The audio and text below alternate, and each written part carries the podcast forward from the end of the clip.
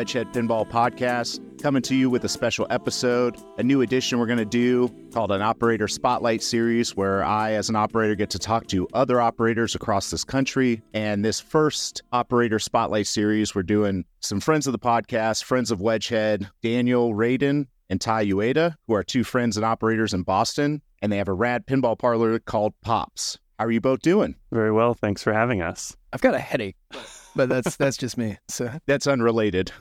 yeah, yeah, yeah, definitely. I mean, I hope. Oh yeah, yeah. No, no, no. That's No, you've just, got that's great- just how I am You've got a great uh, uh, radio voice. You're good. Thank you. Yeah. Um, for sure. will you guys introduce your? You each have your own, I assume, LLC or operating company. Do you want to plug your own brands? Yeah, sure. My name's Ty Ueda. I operate under the name Three Knox Pinball. I guess I I live in Maine, but most of my games are down in Boston or up in Portland. Three Knox is a that's a reference to the Gottlieb High Score credit thing. Everyone always thinks it's an Addams Family reference, but it is like the Oh, really? Yeah, it's like the standard, the Gottlieb. If you get a high score to date, it says you awarded three credits, and it's just a fun. Oh no, bit. no, I know that. I'm surprised that people didn't. I mean, I guess I'm I'm jaded by doing it so long. I'm like, yeah, obviously that's a grand champion reference. Yeah, everyone thinks it's an Addams film the seance, which I think Oh, is funny. interesting. Yeah. I guess that's fair. And what about you, Daniel? Yeah, I'm Daniel Radin from the Boston area. I operate under Our Lady of Pinball, which is just a reference to being Jewish and thinking Christianity is interesting. Just curious. yeah, just, you know, Jay Curious. And But Jay Jay was a Jew, That's true. Many pretty famous one. Yeah. pretty debatably the most famous Jewish no. guy.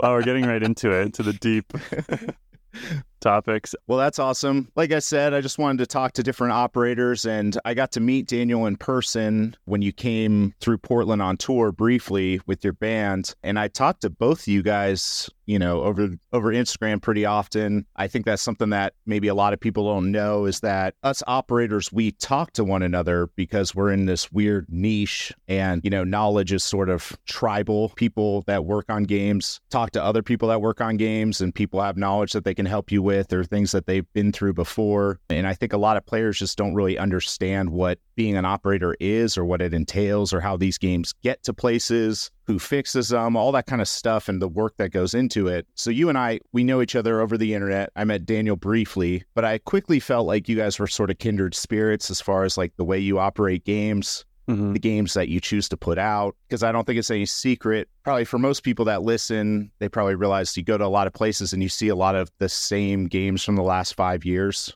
the same Stern games, the Stern lineup. And that's something that we try not to do. And it's something that I think you guys definitely don't do either. So I don't know if you want to talk about a little bit about that and your game choice and what games you choose to operate because you could just as easily buy every brand new Stern and have every one of your locations look like that. But why why do you choose not to? Yeah, I think that's it's like a there's a few reasons. The first really was when I started getting interested in operating, I, I asked our buddy Mitch if I could sit down with him and kind of just pick his brain about like operating pinball machines. And uh, and like you were saying earlier about us sharing knowledge, I don't think I've met an operator who doesn't want to talk about either like what games breaking a lot, what games earning well, what whatever fun information that like only we give a shit about Yeah. but is really interesting for some reason. So I sat down with Mitch and he routinely like you know, he he does operate a lot of new games, but I remember playing his games and being like, okay, even though other people might have Sterns, his play like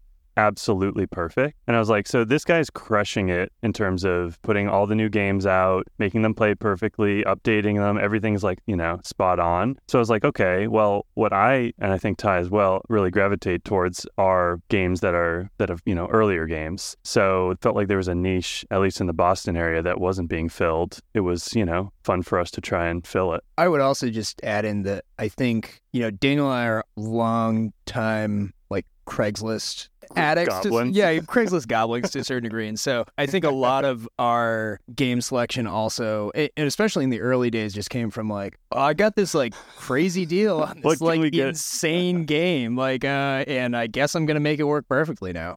And, and, and, you know, I, I think part of it is the challenge of making a game that's maybe a little bit more unusual work perfectly, but but also just to provide an experience that you know no one else is going to be able to see a fully working X, Y, and Z game uh, at any other or at most locations. You know, Right. so trying to focus on really bringing like pristine games that just that you just don't see, and also just Yeah. because we always happen into like you know weird games in someone's basement that we have Yeah. to completely resurrect. So Yeah, like where are you going to play a X's and O's? Well, yeah. Yeah, there might be a reason for that, but yeah, I just want to talk a little bit more about regionality because we're at Portland, Oregon, uh, which is a big pinball town. You're in Boston, Massachusetts, so on the other side of the country. How do you think the overall scene is in Boston, in particular? I know you guys have a really, probably the biggest league that runs over all of New England, the New England Pinball League. But in Boston itself, is there a lot of machines out, or is it a is a relatively small market? I think there's always been a lot of games. Kind I mean, Boston's pretty. I guess it's pretty similar to Portland in that there's a lot of like kind of stranger suburbs. There's always a bowling alley that has like a bunch of games. But I, I think the other big thing is that there's a lot of really good tournament level players in Boston Mhm. as well, and I In think New that- England in, general, in yeah. New England in general. So I feel like there's always like um people looking for like uh you know good playing games Yeah. in the area. there definitely aren't too many locations, like in the sense that Yeah, that, I guess that's what I'm getting to is like it's starved for more. Like, and you guys mm-hmm. saw that you could add something to your local community that wasn't being serviced. Like, it sounds like you have your friend Mitch, who's also an operator, who I'd love to talk to in the future as well. It sounds like, but Boston's a big metro area that maybe doesn't have as many pinball machines on location as it should. Is that fair to say? that's certainly how we felt. I mean, for example, my, one of my favorite dive bars, Silhouette Lounge, I would go there in college and be like, I wish there was pinball here. And then, you know, years later, I wish there was pinball here. Eventually, I'm like, I'll ask them if they want some of my pinball machines. So now we have three pinball machines there, which is, you know, it's a very small dive bar. So three is kind of the max. Before, it was like a dart and pool bar. And now it's a dart, pool, and pinball bar. And we run like a super casual, friendly Sunday afternoon tournament. So, yeah, I think seeing the niche of like the way we operate is intuitive of like what do we enjoy and where do we want to play pinball and what's the vibe we want to play pinball in? So like do we want to be in a loud really busy brewery? Maybe not most of the time but like but One you hundred know percent. that's a big part of um, when we're placing games what we're thinking about. I will say, I think also, I've been to Portland a number of times, and I, I feel like Portland's really special in that every single place has like a, seems to have like a crazy lineup of games. At least from, I guess the last time I was there was probably in like 2018 or something, but it, I, I will say that there are definitely like pinball hubs in Boston, and that like this place has like a ton of games or something, but it's rarer that you'll walk into a place and there's just a pinball machine there yes you know, there are a couple like pretty monolithic feeling lineups in a couple different places, but it's not as like visible in the eye of like every single bar has a has a pinball machine or something. yeah I'm sure there are plenty of historical reasons why that is, but it definitely is. A, it's a little bit. I would say maybe a little bit harder to find than, than Portland comparatively. But I mean, Portland and Seattle are probably the two biggest pinball cities in the country and therefore probably the world. So we've always had a long history of strong operators in the region. So we have lots of competition, but again, it's not really so much compet. We don't really view it as competition. We view it as sort of like the tide rises all boats totally because pinball is ubiquitous in Portland. Like you're saying, every dive bar, coffee shops, like it's common to run into one to three to four games anywhere. yeah, And honestly, like that's how I grew up playing pinball was moving to Portland and then and then being able to play on location and then being everywhere. And I still to this day, it's not that I'm against arcades, but I prefer to play in a bar and I love like a well curated like 3 to 4 game lineup. Yeah. I fucking live for that shit, man. I really live for that shit. I love like a comfortable, cool bar. I could just go tuck out and play some pin Yeah. in the corner. And I love sort of like, you know, maybe they have three or four games and maybe it's like, maybe some one of those games or not all of them are like my favorite games of all time, but maybe it's a game I haven't played in a while or know very well. And I'm like, well, I'm already here. Like, I'm going to learn. hmm I'm going to spend time on Roadshow or something like because it's here. Like, that's what I'm going to play. I'm going to learn it. And, it. and it really gets you into something. And I really love the atmosphere of pinball and especially pinball in bars. I feel like that's the natural environment. Like, is in a dark bar. Is there any reason in particular that Portland has such a robust scene? That's something I always wonder about. Like, re- if you look at just like a general map of pinball machines, like open for public play, I've always wondered why Portland and Seattle have such a robust scene. Because I sometimes when I see like Chicago and like anywhere in the Rust Belt, New England to some degree, like they're all over the place in in those zones, and then like the Midwest and the Southwest have like nothing. Hmm. And I always thought it was Yeah. kind of interesting that the, the the Pacific Northwest is like such a hub. I well, I can speak for what I know of Portland. I assume Seattle is a little bit similar, but in Portland in particular, at Portland and Seattle, the Pacific Northwest, we have a rainy season that lasts 10 months out of the year or whatever. So it's it's gray and dark. So inside activities do very well. We also have a history of loose zoning laws, Oh, interesting. which means that we have a lot of strip clubs,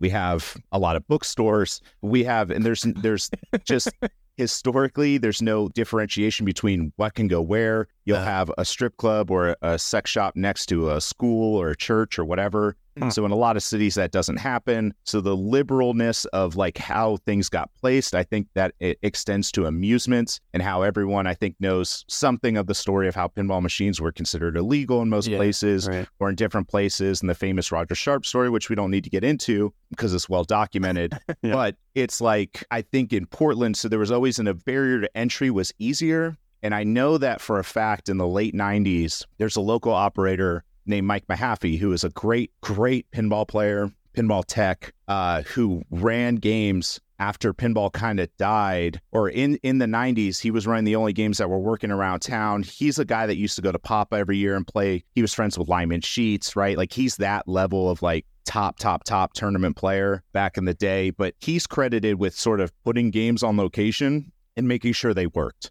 Hmm. so and then because they were everywhere then other operators come in, add more games. So it's just been a rich history. I don't, I would say, like, my business partner has told me repeatedly, he's like, Mike Mahaffey is the dude that saved pinball in Portland. Yeah. Wow. So, like, we have nothing but utmost respect for Mike and what he's done. He's older now. He still, you know, works on the route and, um, but he doesn't really play in tournaments so much anymore. But he is a phenomenal player. Zoe can attest to this. And as far as like, I'm not impressed by anyone's pinball skill level. like, it just doesn't impress me at all. But when I saw Mike Mahaffey like almost roll our alien star by his second game, and he's just like, oh, if I had another two shots at it, he's like, I, I was like, I couldn't fucking believe my eyes. This dude is unbelievable. Well, Um, I, I also think that that's kind of an interesting brings like good community is having is really having like operators who play and care, which uh, you know, 100%. which 100%. Mitch it definitely. I mean, Mitch Curtis that we keep bringing up, he is he's a phenomenal player. Yeah, and he's- he's, really tournament good. hmm Yeah, I think Daniel uh, Daniel and I are both pretty good players, but we're also like way too goofy to take that shit seriously. Yeah. But but like but but we care when like a game plays well. And I, I Yeah. guess it sounds like in the nineties that uh that Mike over there in Portland was was that guy who was like played and cared and Who knew knew how it was supposed to play right. and what would Yes. be a fun way to set it up. And we talked about this when I met you. Was like, and you touched on it in one of your episodes, but about like, if a game is too easy or it's playing too generous, it can be actually less fun. Yeah. Oh, I will die on that hill, Yeah. man. Oh my We're god, dude. We're I take so many arrows for the way we set up games, and I want to do a whole episode of pinball setup because I think it there's a wide variety of how people set up games, and it'll cause fights amongst enthusiasts and pinball players. But people think it's I was there to steal your quarters, and that's I can assure you, Yeah. we're not getting rich doing this. I can guarantee you that. But it's more like pinball's supposed to be hard. I will I will always say that. It was always hard from its earliest days with the little flippers and no in lanes and no ball saves and like it's only till recently that we add those features, which I do think by and large are are overall a good thing. The modern progress of a pinball machine is good. It's not that they don't make good games, but I, I think when you get to the point where, as even a mediocre player who plays pinball regularly, if you start getting to the point where you can play games for 20, 30, 40 minutes, the game is set up too fucking easy. Like that ruins pinball to me. Like Yeah. that's a hot take that No, I'll, I'll walk A away lot from of a people game. don't agree. Like, but yeah. I'll walk away from a game if I'm playing for like 30 minutes. I'll just get I'll get like fucking bored. I'm a busy walk. man. I Yeah. think I have places to. It's like I don't want to fucking. yeah, dude, it's like it, it makes you not want to play with your friends. Right. No, like, you can't play totally. with somebody if, if everyone's having balls like that. Like it's it's just crazy, and it lengthens tournaments to an obscene length, and and Uh, Yeah. that's a whole nother discussion for a different time. But I want to get back quickly to why you think Boston maybe isn't, it doesn't have the same level. I want to talk about like, have you guys as operators, because I think a lot of people don't realize this, like we in Portland, like we have an amusement permit that we have to pay for. So ours is ours is based on number of machines per location. So what happens is, is when we put games in a location, we have to pay based on the number of games. But really, the rate's pretty low, which is also why I think you see it a lot. But I know in some places it's really high. I think in Maine it's pretty high, but maybe Ty can attest to that. I don't know if you have any of your games out in Maine. Yeah, I'll let Daniel kind of take the bulk of this, but I do have I have a small answer to the Maine thing. But uh, I I know that uh, when Arcadia opened up in in Portland, Maine, I think they got hit with some like I think it uh, they wanted like three hundred bucks a game or something for like oh the- yeah. and they it was some sort of crazy number. And um, Oh, they had like a like a GoFundMe or something. Or, well, they had a they to money. open. Oh, and then gotcha. and the way that they paid the amusement fee was before they opened. They had that crazy tournament that we went to. oh yeah. and uh, I think it was called like the amusement fee tournament or some shit like that. But uh, I mean, they made kind of a pretty big public stink about it, and I think it's I want to say it's actually up for vote because it was some sort of outdated number from like the you know the 90s or something, and they were like, listen, no one's actually doing this anymore. Like we don't, there's no reason to get yeah. all the pins I actually have in Maine. The locations offered to pay that fee yearly for me.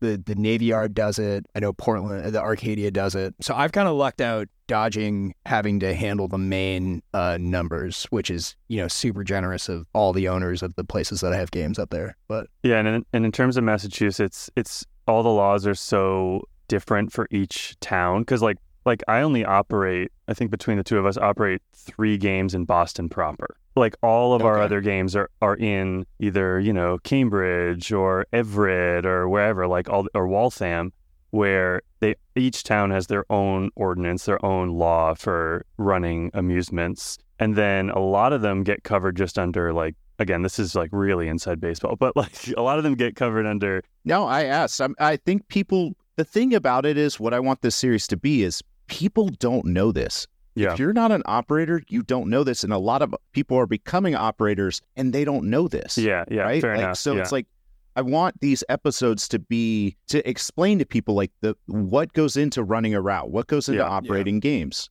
Well, I'll also say though, there's a couple out of every group. There's like one geek who wants to know all these things. So yeah, I mean if we, I'm that way. if we so if I- we have it all on this podcast, we can just send them there Yeah. instead of having to. Um, like I'm trying to free up this stuck ball. I don't really have time to answer this. Yeah. But like in a so a lot of our places it, we just fall under entertainment luckily. So like if they can have a band play, then they can have a pinball machine or a pool table or whatever and that Oh, and okay. yeah, so That's cool. yeah, So so, it's luck- not per game in in the Boston region. in in some like I had games in Framingham for a bit and they did have to get a license for every game at a brewery. How much was that? Do you remember? It was like 150 bucks a year or something, Okay.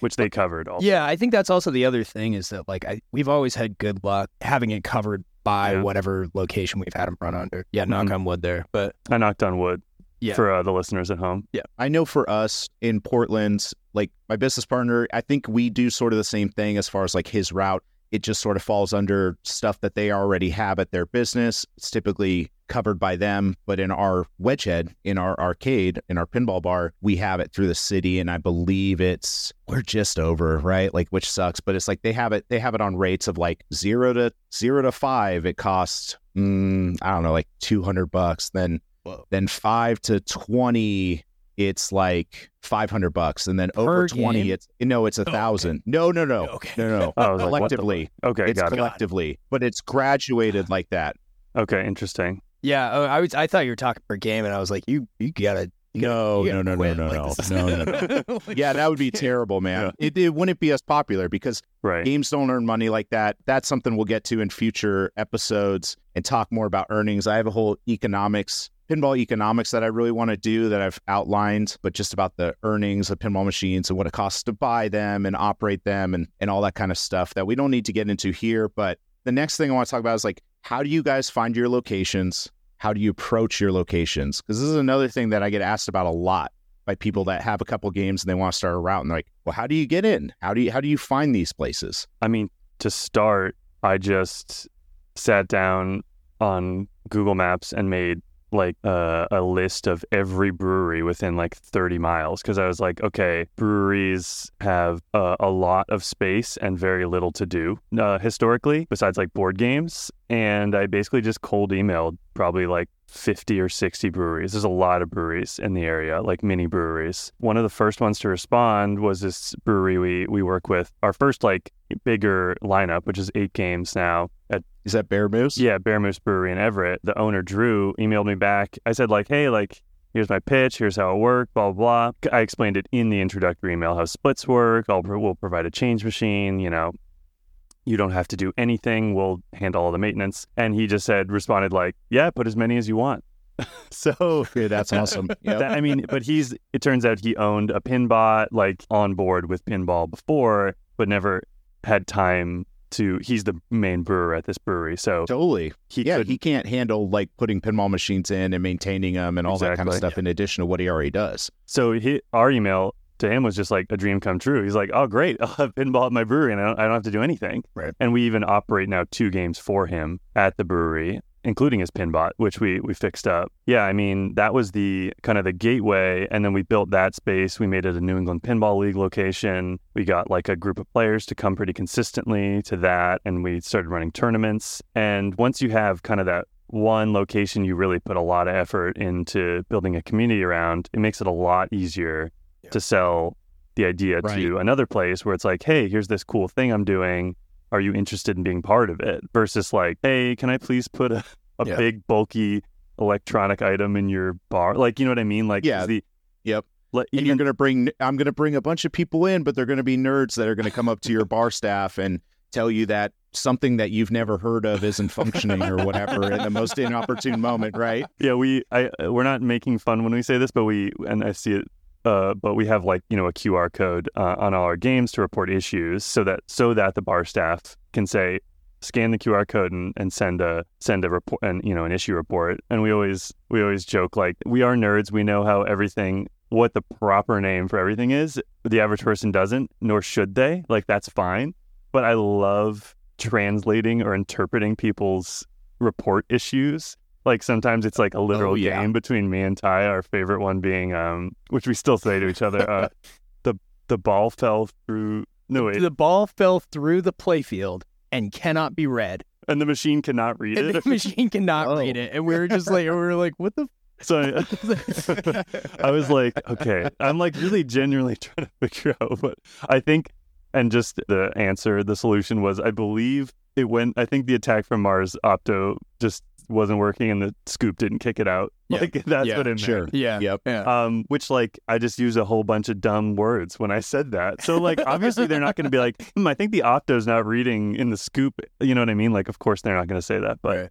But but I think it's also that y- y- with all of our games that we put out, most of the Boston community knows now very true. to like use the QR code Mhm. or like message us personally. With our player base, we I feel lucky that you know we never have people who go up to like the bar staff and are just like, "Hey, this doesn't work." That's possibly just because we you know Well, you build brands. You build brands. You make it easy to communicate with your QR code. We do a similar thing. We do a, I put a, a text number. I have a separate line set up. That's our tech line, and I put a sign on each game that says, "You notice any problems? Text this number." And I say, "Pictures are appreciated."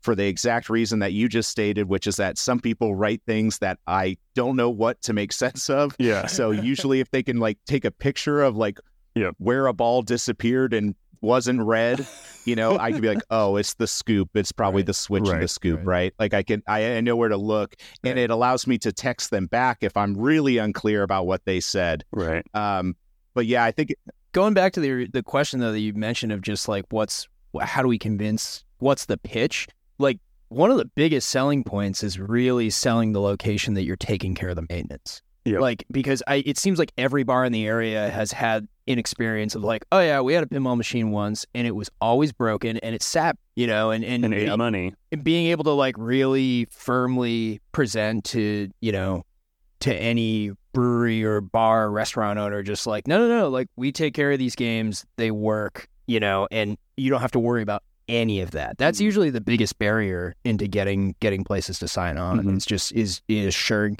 you know having proof that you maintain and take care of those games Mhm. Oh, and then yeah. and then just continually bugging the piss out of every single person that you ask you know, just send, sending like five follow up emails. I I must have Yeah. at the Navy Yard. I must have dropped my card like ten times, and then it, Joe was finally just like, "Oh yeah, I saw your card. Yeah, just put as many as you want. Just come on down." I was like, "Really, you fucking seriously? I've been emailing you for like years, you know." Yeah. Well, I will say, as a bar owner and operator of a bar, uh, and I do the food at Wedgehead, that's what I was classically trained as. I've been cooking in kitchens since I was 16. But it's like I got a lot going on as a business owner. People are always trying to get your attention with anything. So, someone coming in to operate pinball machines, if I wasn't already, you know, pinball operator at a pinball bar, we, you know, it would be like, it'd be one thing that's like, hey, so and so emailed me. I'm like, man, I get a bunch of emails. I get a bunch of questions. I have a bunch of things that I have to deal with, right? So it gets lost in the shuffle. So I think what you're saying is, you know, be polite, but be persistent. Persistence pays off. Mhm. Yeah. And once you guys get a couple locations under your belt, it does it for yourself because Mhm. if, if anyone's even curious, people that you weren't even thinking about, right, that wasn't on your radar, they'll reach out to you and be Mhm. like, hey, I have this bar or I have this space. I would like to put some pinball machines in. Could you, w- would you do them? Or I've been to Bear Moose or I've been to the Navy Yard or whatever. And they're like, can, can I get some games? And you're like, Mhm. hell yeah. And then it becomes easier. The more locations you have, it becomes easier to get new ones. And that's where it becomes like, then you get into the situation of like, do I have enough games? Mhm. how how much do I want to stretch myself? Because the other thing is, I think what a lot what would surprise a lot of people is most pinball operators are not only pinball operators; they also have real jobs and careers that pay them actual money, and the pinball is on the side, side hustle, something that they do because they're passionate about pinball. Yeah, I th- Yeah, Daniel's giving me this like knowing look where he's like, you know, Well, like so we we we touched on it earlier, but the part of what I've been supplement. So I'm a musician, as you mentioned earlier. I, so I, go- I do go on tour. Um, obviously, there's so much money in music, and it's just an amazing. Just throw money at you on stage. It's crazy. yeah, man, you got you're making money hand over fist. oh yeah, I know. I, I studied philosophy in school too, so I'm really just wow. nailing it. Oh. Anyway, but part of probably part of the reason there isn't as much location pinball, I'm thinking, is there are a lot of people in the area with home collections. Yeah. And some of them are really amazing techs and do playfield swaps and restore beautiful games. Like our, our friend Chuck does really amazing job, but there aren't that many techs. So like I put a Goo you know, we both put Google ads up like, hey, like we repair pinball machines, we operate them, blah, blah. And the amount of calls I get, just like, hey, can you come fix this game? It's like it is now get to getting to the point where I'm like, sure, in four weeks. Yeah. So so that is Yeah. like if you're if you are interested in routing older games where you will have to fix them and, and shop them and uh you then you have those that skill set you know you can charge people like a, a pretty decent hourly wage to work on their games in their in their home collection. Often they have a lot of games like you're kind of charging plumbers rates you know like but it's oh, for, for sure. but it's for something just purely fun like everyone's mad at the plumber for not showing up on time because they're like i want to use my shower. But no one's like mad at the pinball tech. They're like oh i'm excited to play my game but it's not like i can't shower and i smell now. So it's like a really sweet Well, and there's also less techs, right? Like with a True, plumber, there's other true. plumbers you can call, right? Like True. there's there's even in places like Portland, it's like we know I know all the techs, man. Right. It's like I know all the people that know anything about working on a pinball machine, right? So Yeah. it's like, and even in a city where we have as many as we do, I don't know, maybe there's maybe there's a dozen or so people that are good at working on games, and I'm sure there are some hobbyists that we don't really know. But you know, when you have over a thousand games in the Portland metro area on location at any given time, that's really not that many people. yeah Yeah. exactly All right. I think that was that was a pretty good introduction to kind of becoming an operator and, and sort of finding locations and things like that. Collecting feedback on games, I think is a big deal. I would also say I think we sort of touched on it, but I want to reiterate that I do think that what we're seeing nowadays, which is awesome, is we're seeing a lot of pinball players turn into pinball operators. Historically, what made it hard to get into places where a pinball machine go in, an operator was also operating jukeboxes, pool tables, Yeah. uh, buck hunters, stuff like that. Stuff like that that's sort of like turnkey. They don't really need to do a lot of maintenance on. They show up and they take money out. They put money in a change machine or fill an ATM or whatever. They're not there to really fix many things very often. And a pinball machine is the opposite of that. hmm And so, you know, they would just sort of, you know, fall apart on location and not be serviced. And now what you're having is a lot of pinball heads become operators, and pinball players make the best operators Yep. because you want a game to play well because you're a player, you're the consumer. I, I think Like- that's that's also a good point though, is that Daniel and I both started on all of this just because we bought games and wanted to work perfectly outside of, you know, outside of operating, you know, and and that being the primary focus of what we do and then running out of space and having to put them somewhere is really, you know, Yeah. a, a big transition as well. Yeah, I want to Uh, give a shout out to my dad who like I had, you know, we Oh, were we were being like as uh, we said like Craigslist goblins, just like trying to find games for a reasonable price, and I had like I think I had three games in my basement, and my dad was like, "Cool." As the pandemic was starting to ease, and my dad just goes like, "What are you gonna do with three pinball machines in your basement?" I go, "I don't know, sell them, sell one, get another one." He's like, "Why don't you put them at a bar, make some money?" I was like, Oh, Yeah. shout out to Daniel's dad, "Yeah." dude. And, I mean, he's That's like, awesome. He's like, I always like to argue with him. He he considers himself a moral capitalist, which like I don't think exists, but like I like to hear his opinions on it. He's a very smart guy, and yeah, so that was partly how Ty and I really started working on it together. It was like, hey, I'm putting a. I think Ty sent me like a Monster Bash. He's like, you should buy this. Like if you're gonna start routing games, I was like, all right. So I put a Monster Bash and a creature, and like one other, game, maybe a Hot Wheels or something random. just those two. Oh, just those two to start. Yeah. Yeah, at Bear Moose, and then it just it grew from there. Yeah. That's also crazy. That man, my first two games there were Hoops and Silver Slugger too. I, that's forgot, I forgot about that. That's fucking crazy. Yeah, that was before. that was before you were trying to make money off. Yeah, I was just like, I was like, oh yeah, these fucking games rule. Like they, they got these fucked up flippers and like there's RoboCop playing baseball. Like how could you not fucking love this thing? so, oh man, I uh it, it's been a pleasure talking to you both. I want to end this episode by asking you about your combines location since you guys operate around towns and different bars uh and places, but I wanted to talk to you about your your combined spot, Pop's Pinball Parlor. And I want you to give me, you know, the synopsis. What's what's Pops all about? How did you find that space? And how do you build a community at Pops and sort of what makes it unique. Like, what do you feel like is your unique fingerprint in the Boston area or in the pinball community at large? Uh, yeah. So Pop is at Bow Market, which is a sort of like a. It's hard to describe. It's a mini hyper local mall in a courtyard. So it's like all these micro businesses. There's a brewery, a wine bar, a cocktail bar, a chocolate shop, like and a bunch of stores, like a vintage shop. So it's all these little businesses all in this one little area. Um, so you can kind of patronize a whole bunch of l- local business all at once. And I'd been bugging them for a while, as Ty was saying earlier. I just kept being like, "Hey, you guys want pinball?" And they were like, "No." And that was and months go by. Hey, you guys want pinball? I mean, by the way, don't just email someone, "Hey, you guys want pinball?" That's nothing. That's not an email you should send. it was uh, it was more eloquent, but that's my short version. I think like at the third or fourth time, they were like, "Uh, come see this space." So I went in, and it was like it's like a 300 square foot room. It was like this mini grocery store before, and we kind of just pitched them on a pop up to be there for two months. And Ty, I remember Ty sending me like he's very good at layout stuff, so he sent me like this like freaking Sim City like like layout of like okay here's exactly how i'm like yeah we could probably for like 20 games i don't know and ty's like no we can fit exactly 10 or 11 games and here's how they'll look. And so he was much more detail oriented. But we also like you know they showed us that space. We thought about it a little bit, and then i thought about it for like one day. We thought of oh, yeah i guess the reality it was re- but the, the quicker thing is that we we signed the key you know we signed the deal on that Yeah. space and in two weeks we were open. Yeah like that's kind of the thing that that's nuts about it as well is that we pitched it as a pop-up and we were only expecting to be there for two months was Yeah. the original plan.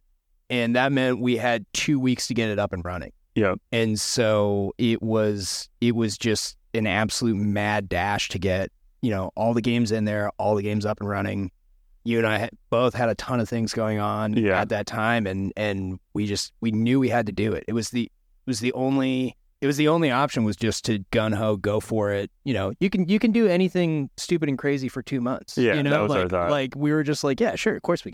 That'll, that'll be great. And part of the goal was to see like can Boston or will Boston patronize a pinball space, like a space that is so. And just as a side note, Pops is literally just a 300 square foot room with 11 games and vibe.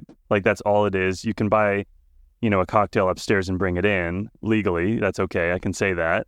Um, but we don't sell alcohol. We don't sell food. No, nothing. It's like we sell, you know, we just have pinball, some stickers, a fortune telling Oh, machine. some like sweet merch. we do have some some sweet merch. We have some sweet merch. Yeah. Uh, yeah, that was the idea to see if Boston will support a pinball bar, basically, or a pinball esque A- and, bar. and I think the other thing too is that there are a couple there are a couple places in Boston you can you know we have like there's a place called Roxy's that is like the classic like meat market barcade. There's like 200 college students who wait in the line to like go like pump quarters into like Big Buck Hunter and like try to bang their classmate or something. and and there's like that spot. There are like a couple like large pinball areas in it, large pinball spaces in the area. Um, there's like some bars that have good collections. There's home collections. There's a couple like massive vibeless warehouses that have like 50 pinball machines that you know get played once a week. But you know, we also wanted to see if there was you know something a space we could make that was pinball focused but also still like really fun. You know i think that was the biggest focus we were really trying to get is is how do we make this space fun like have you know uh, you know we have paint by numbers everywhere and play like 70s music up you know? Yeah. it's like it's it's just like we're trying to make a space that's focused around this one activity but it's not a hyper competitive space. It's you know got you know just good airy light foot traffic and you know doesn't feel like you're in a dungeon. Somewhere we we wanted somewhere that we would want to spend time in basically was our Yeah. was like the style guide for for pops. And we're really lucky to have attracted a whole community of people who feel the same way. Like when i come in and there's someone just like cranking away on like rocky and bullwinkle i'll be like crushing it. I'll be like hey can i give you our soft pitch for tournaments? And they're like sure and i'm like first of all i'm not a competitive person let me just start by saying that and I enjoy our tournaments. And they're like, okay, I like that because like a lot of the, a lot of people are like, I like playing pinball, but I don't I don't like the competitive like. I don't want anyone to be Oh, mad yeah. at me or or or you know, there's sort of like a a vibe at certain pinball tournaments that are very serious and people are taking it very seriously and you kind of and that's fine like that's there's no no issue with that but it isn't where I want to be and where I want to spend time and Oh, so myself either. yeah. And yeah, exactly. So we're we're trying to sort of curate an experience for people like us um, who want to just like play pinball and have fun and not take it too seriously. I want to say that fr- as an operator, and we have Wedgehead, I will say that, and tournament people don't realize this, but there are way more people that play pinball than play pinball in tournaments. They they don't understand that. They don't understand that they're a niche of a niche. they're they're unaware, right? They're blissfully unaware of it, but that's what we chose to focus on with Wedgehead. Was like Right. we want more people to play pinball, and so when we run our casual event, Howdy Partner, it's about getting. It's the same thing you're talking about. It's like, hey, I know you're not a tournament player, neither am I, Yeah. right? Like here, here's something you can go out and do and have a good time without the pressure or the weird vibes that some big, very competitive tournaments can get. Not all tournaments are like that. I don't want to be seen as a tournament hater, but it's like that space is well supported Yeah. right? Like it's to their turn pinball tournaments everywhere across the country and every pinball spot. Tournament players will organize anywhere to Mhm. get their tournaments and their points.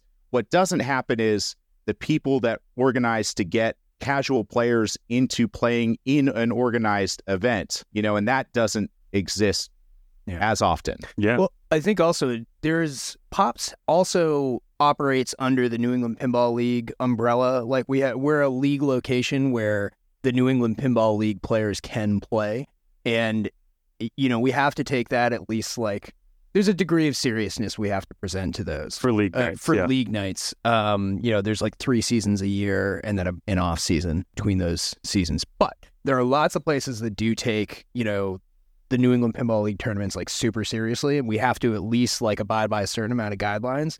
But after eight weeks of that, pretty much every single one of our players is like, "Man, I'm so ready for league to be done." Yeah, for like, casual tournaments. because I like I wanna I wanna be able to just like show up here, and you're gonna like force us to like you know like play with like a mirror on the ceiling and like the playfield obscured or something. They're Yeah. like they're like I want to you know do something weird and and fucked up. You know. the, the It- best is what we have like a player who's recent who comes in all the time. His name's Ben, and he's an amazing player. Did I think he won New England Pinball League? Yeah, right. Yeah, he Yeah. did. So and but even he asked Ty, he's like, "Oh, do, what do you, you guys know what you're doing for the next casual tournament?" And we were like, "Oh, you think that we think more than like 12 hours ahead of time? But like usually it's like we're texting each other on the way, like, hey, what's some weird shit we can do?" Yeah. Like, We but but that is so fun to us that people are anticipating and looking forward to like what weird thing are you going to do for this next Thursday tournament? So that's so such a cool feeling. Yeah. And I think if we only ran serious tournaments, I just, I, I think it would just be against the ethos of the space. But I also, I just don't think uh, people just, I don't think people would have as much fun. At least know? not the crew that we have coming yeah, in. that's yeah. that's fair. But I think uh, it's just fair to say that there's plenty of that around. There will always be plenty of that around. There's mm-hmm. always room for somebody to do something different. And I think you guys do a great job of that. I look forward to going to Boston, visiting my friend Zoe, and, and playing in the Boston scene and seeing Pops firsthand and going to your locations and hanging out with you guys in person. I just want to thank you both for joining me on the Wedgehead Pinball podcast. You were some of the first people that reached out when I released the first episode with some very nice things to say. And I, I appreciate that very much. And I'm just grateful that you would come on and talk about operating pins uh, with me. And I hope that in the future we can get together and do another episode sometime. But I just want to thank you both for joining us. If you have anything else you want to say, I'm looking forward to more of these too. I, it's it. Daniel and I's dynamic is pretty fun because I, I'm definitely like the shit talker of the two, and like Daniel's like pretty pretty like together, but but like I'm I love diving into like weird minutia of, of details and stuff and just going hog wild on it. So Yeah, like I'm I'm looking forward to more. This- yeah, we're so on board with like the lack of patter. Like your lightning flippers episode is just like so lightning flippers. Let's get into it. Like it wasn't even like I was like yes. Like Yeah. I'm so glad you didn't talk about what you had for lunch today. Like thank God. It's like, oh, let Oh, I me know. read all the reviews of my my podcast on air. like, dude, for uh, real. Oh, Yeah. it's brutal. But anyway, thank you for having us. Yeah. It's so fun. I'll end this episode like I end every episode, which is imploring people listening go out and play some fucking pinball on location. That's what this is all about. Support a local operator. And if you're in the Boston area, go to Pops, man. Go to Bear Moose. Go to the Navy Yard. Go check out their locations. Support them. Put some money in their machines. They're doing it as a passion project. These guys are passionate. They work really hard. Give you a good experience. Okay. So go out, have some fun, play with some other people. They do casual tournaments on Thursdays that are a lot of fun. I think they alluded to. Go check one of those out. For everyone else, thank you very much for listening to this episode of the Wedgehead Pinball Podcast. Until next time, good luck. Don't suck.